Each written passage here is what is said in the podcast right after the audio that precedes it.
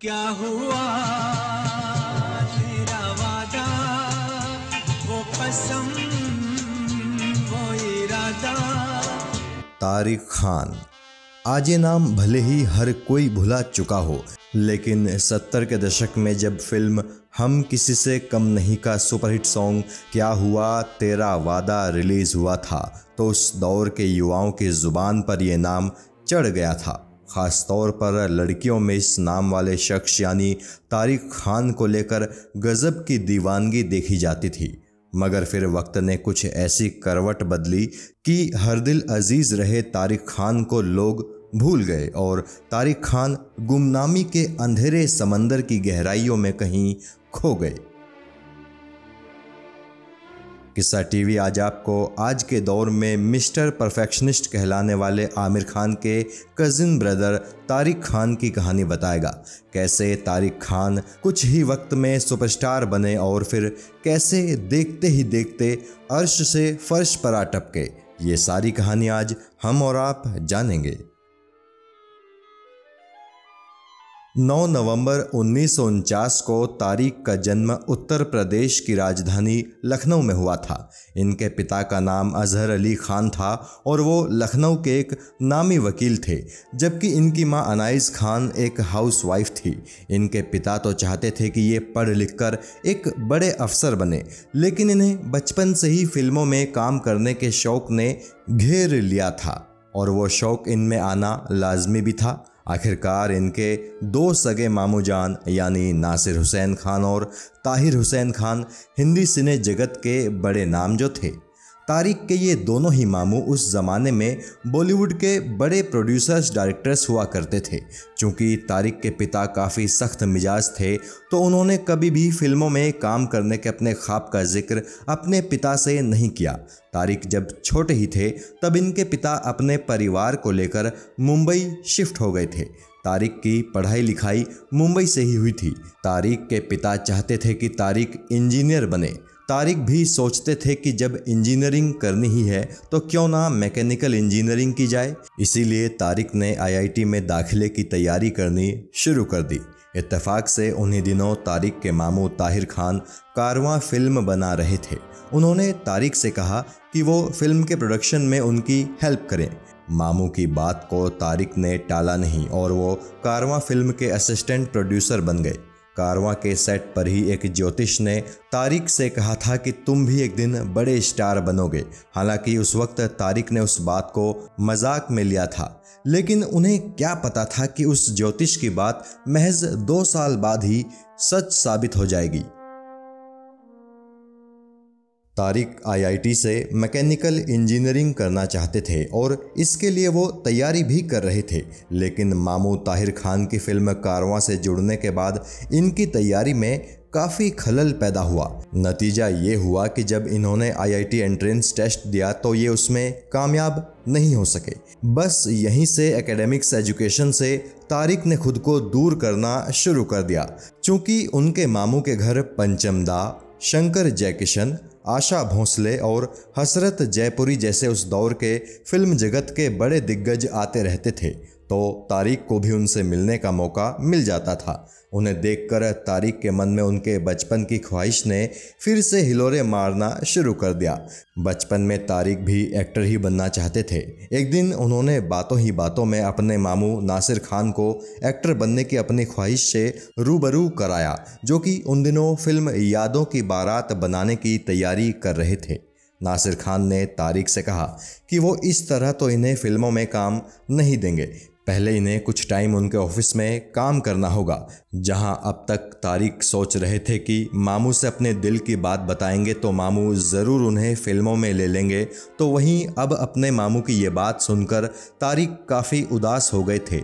लेकिन इत्तेफाक से इस पूरे वाक्य के महज कुछ ही दिनों बाद वो तारीख आ गई, जिसने तारिक की किस्मत पूरी तरह से बदल दी और एक्टर बनने की उनकी ख्वाहिश को भी पूरा कर दिया। वो तारीख थी 14 नवंबर और उस तारीख को उनके मामू नासिर खान का जन्मदिन था। दरअसल तारिक के मामू नासिर खान को पार्टियाँ करने का बड़ा शौक था। हर साल वो अपने जन्मदिन के मौके पर अपने घर में बड़ी सी पार्टी करते थे। तारिक ने जब अपने मामू नासिर खान से फ़िल्मों में काम करने की ख्वाहिश जताई थी, उसके लगभग दो महीने बाद ही उनके मामू का जन्मदिन आ गया। नासिर खान के जन्मदिन में फ़िल्म इंडस्ट्री की कई जानी मानी हस्तियाँ शरीक हुई थी। तारिक भी उस साल अपने मामू नासिर खान की उस जन्मदिन पार्टी का हिस्सा बने थे। चूँकि तारिक काफ़ी शर्मीले स्वभाव के थे तो वो पार्टी में एक कोने में चुपचाप खड़े थे। पार्टी में खूब नाच गाना चल रहा था। हिंदी और अंग्रेज़ी गानों की धुनों पर लोग जमकर थिरक रहे थे। इसी दौरान एक परिचित ने तारिक को एक कोने में खड़े देखा तो उससे रहा नहीं गया और वो ज़बरदस्ती तारिक को खींचकर डांस करने के लिए ले आया। उस परिचित के जिद करने पर तारिक आखिरकार डांस करने स्टेज पर चढ़ ही गए और एक अंग्रेज़ी डांस सॉन्ग पर इन्होंने बहुत बढ़िया डांस किया। इनके डांस पर इनके मामू नासिर खान की भी नज़र पड़ी और नासिर खान को अपने भांजे तारिक का डांस बड़ा पसंद आया। हालाँकि उस वक्त नासिर खान ने तारिक से उनके डांस के बारे में कोई बात नहीं की, लेकिन ठीक एक महीने बाद नासिर खान ने तारिक को अपने ऑफ़िस बुलाया और इन्हें बताया कि फ़िल्म यादों की बारात में रतन के रोल के लिए इन्हें चुन लिया गया है। तारिक की खुशी का कोई ठिकाना नहीं रहा। इस तरह यादों की बारात फ़िल्म से तारिक हुसैन खान के फिल्मी करियर की शुरुआत हो गई। तारिक खान के छोटे मामा, ताहिर खान के बेटे आमिर खान ने इस फ़िल्म में उनके बचपन का रोल किया था। यूँ तो ये फ़िल्म काफ़ी पसंद की गई थी, लेकिन तारिक को इस फ़िल्म की कामयाबी से कोई ख़ास फ़ायदा नहीं हुआ था। उन्हें अभी भी एक ऐसी फ़िल्म की दरकार थी जो उन्हें हिट हीरो के तौर पर बॉलीवुड में इस्टेब्लिश कर सके, और आखिरकार चार साल बाद उन्हें वो फ़िल्म मिल ही गई। बड़े मामू नासिर खान की फ़िल्म यादों की बारात के बाद छोटे मामू ताहिर हुसैन खान ने तारिक को अपनी फ़िल्म जख्मी में काम दिया। ये फ़िल्म साल 1975 में रिलीज़ हुई थी। इस मल्टी स्टारर फ़िल्म में ये पवन के किरदार में दिखे थे। फ़िल्म ठीक ठाक चली थी, लेकिन पहली फ़िल्म की तरह इस फ़िल्म से भी तारिक को इंडिपेंडेंट एक्टर की पहचान नहीं मिल पाई थी। मगर जब साल 1977 में नासिर खान की फ़िल्म हम किसी से कम नहीं रिलीज़ हुई तो इसके बाद तो मानो तारीख की किस्मत पूरी तरह से बदल गई। ऋषि कपूर के साथ तारिक खान के काम की भी खूब सराहना हुई। ये फ़िल्म तारिक के करियर की सबसे सफल फ़िल्म बन गई, लेकिन इत्तेफाक से यही फ़िल्म उनके करियर की आखिरी सबसे सफल फ़िल्म भी रही। इस फ़िल्म के बाद तारिक ने कई और बड़ी फ़िल्मों में भी काम किया था, लेकिन वो सभी मल्टी स्टारर फ़िल्में थी और फ़िल्म में लीड एक्टर दूसरे कलाकार ही रहे। वक्त गुजरा तो तारिक को फ़िल्मों में साइड रोल भी करने पड़ गए। इनकी कई फ़िल्में लगातार फ्लॉप भी हुई। तारिक ने ख्वाजा की दीवानी और बिस्मिल्लाह की बरकत नाम की धार्मिक फ़िल्मों में भी काम किया, मगर लगातार फ्लॉप होती फ़िल्मों ने इन्हें परेशानी में डाल दिया।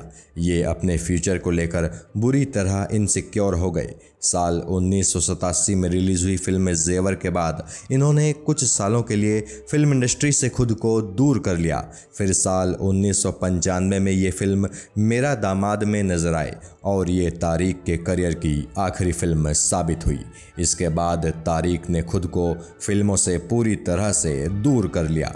चूँकि तारिक खान गायकी भी किया करते थे तो फ़िल्में छोड़ने के बाद इन्होंने अपना एक म्यूज़िकल ग्रुप बना लिया था, जिसका नाम तारिक नाइट्स था। अपने इस ग्रुप से इन्होंने देश विदेश में कई म्यूज़िकल शोज़ परफॉर्म किए थे।